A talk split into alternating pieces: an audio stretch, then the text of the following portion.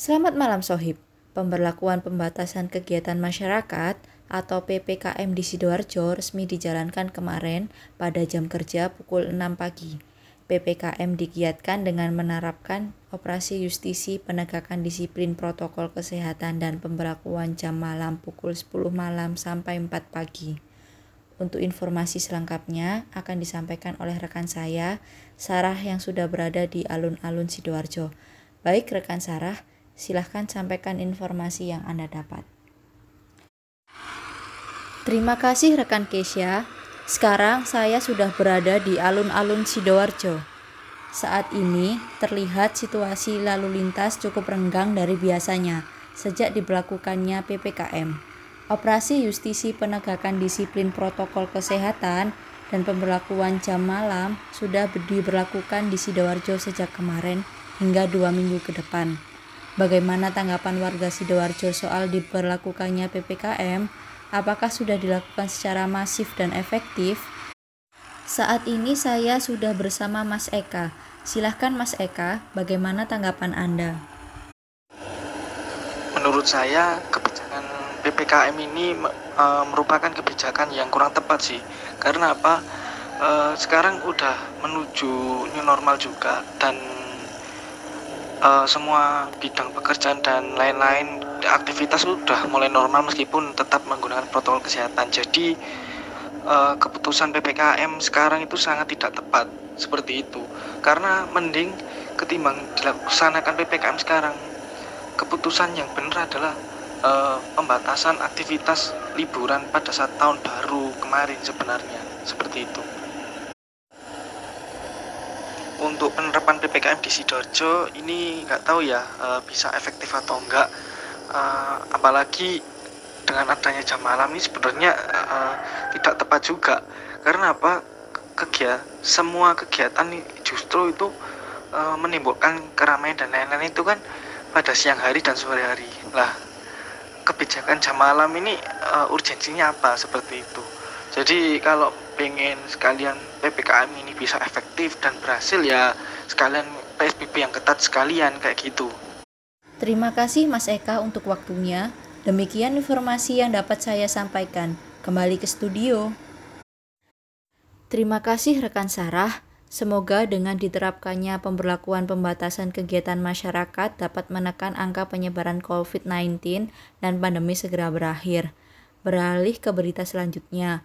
Mengawali tahun baru, SM Tone mengadakan konser live dengan mengusung tema Culture Humanity yang disiarkan di beberapa platform sosial media.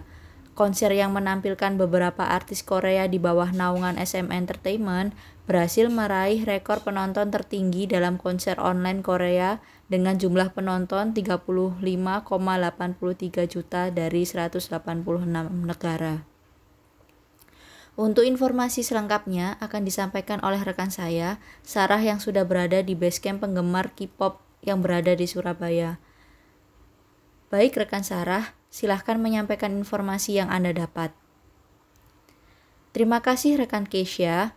Sekarang saya sudah berada di basecamp penggemar K-pop di Surabaya. Saat ini terlihat situasi antusiasme penggemar K-pop yang lagi menonton konser online MS Stone.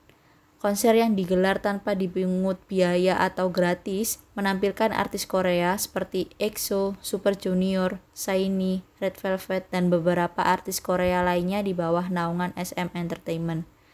Konser ini digelar sebagai ucapan selamat tinggal tahun 2020 dan diharapkan dapat memberikan energi cerah dan harapan masa depan yang lebih baik. Bagaimana antusiasme para penggemar dengan konser online ini? Saat ini saya sudah bersama Novi. Silahkan Mbak Novi, bagaimana tanggapan Anda? Untuk bedanya konser tahun ini dari konser sebelumnya, yang jelas medianya sih. Kalau tahun lalu konsernya digelar secara langsung dengan tatap muka, berbayar pula. Kalau konser tahun ini itu virtual lewat Beyond Live terus free. Ya uh, harapannya sebenarnya konser kemarin tuh udah keren banget sih. Udah terniat lah the best pokok. Bukan kayak konser gratis malah. Hmm, ya mungkin ini jadi harapanku dan harapan dari seluruh uh, eh, SM lovers di seluruh dunia itu mungkin ya lengkapin lagi personilnya. Kayak kemarin dari uh, Shiny kan nggak ikut cuma ada Temin doang. Terus Suju juga nggak lengkap. Terus oh EXO buat selanjutnya EXO harus ikut sih. Karena kan kalau sekarang EXO lagi wamil jadi nggak bisa ikut. Cuma beberapa personil doang yang Terima kasih Mbak Novi untuk waktunya. Demikian informasi yang dapat saya sampaikan. Kembali ke studio. Terima kasih rekan Sarah, informasi tadi sekaligus menutup reportase malam ini. Setelah ini akan ada tanggapan dari masyarakat tentang hubungan LDR, tapi setelah satu lagu dari Nadine Amiza bertaut. So, jangan ke mana-mana, only on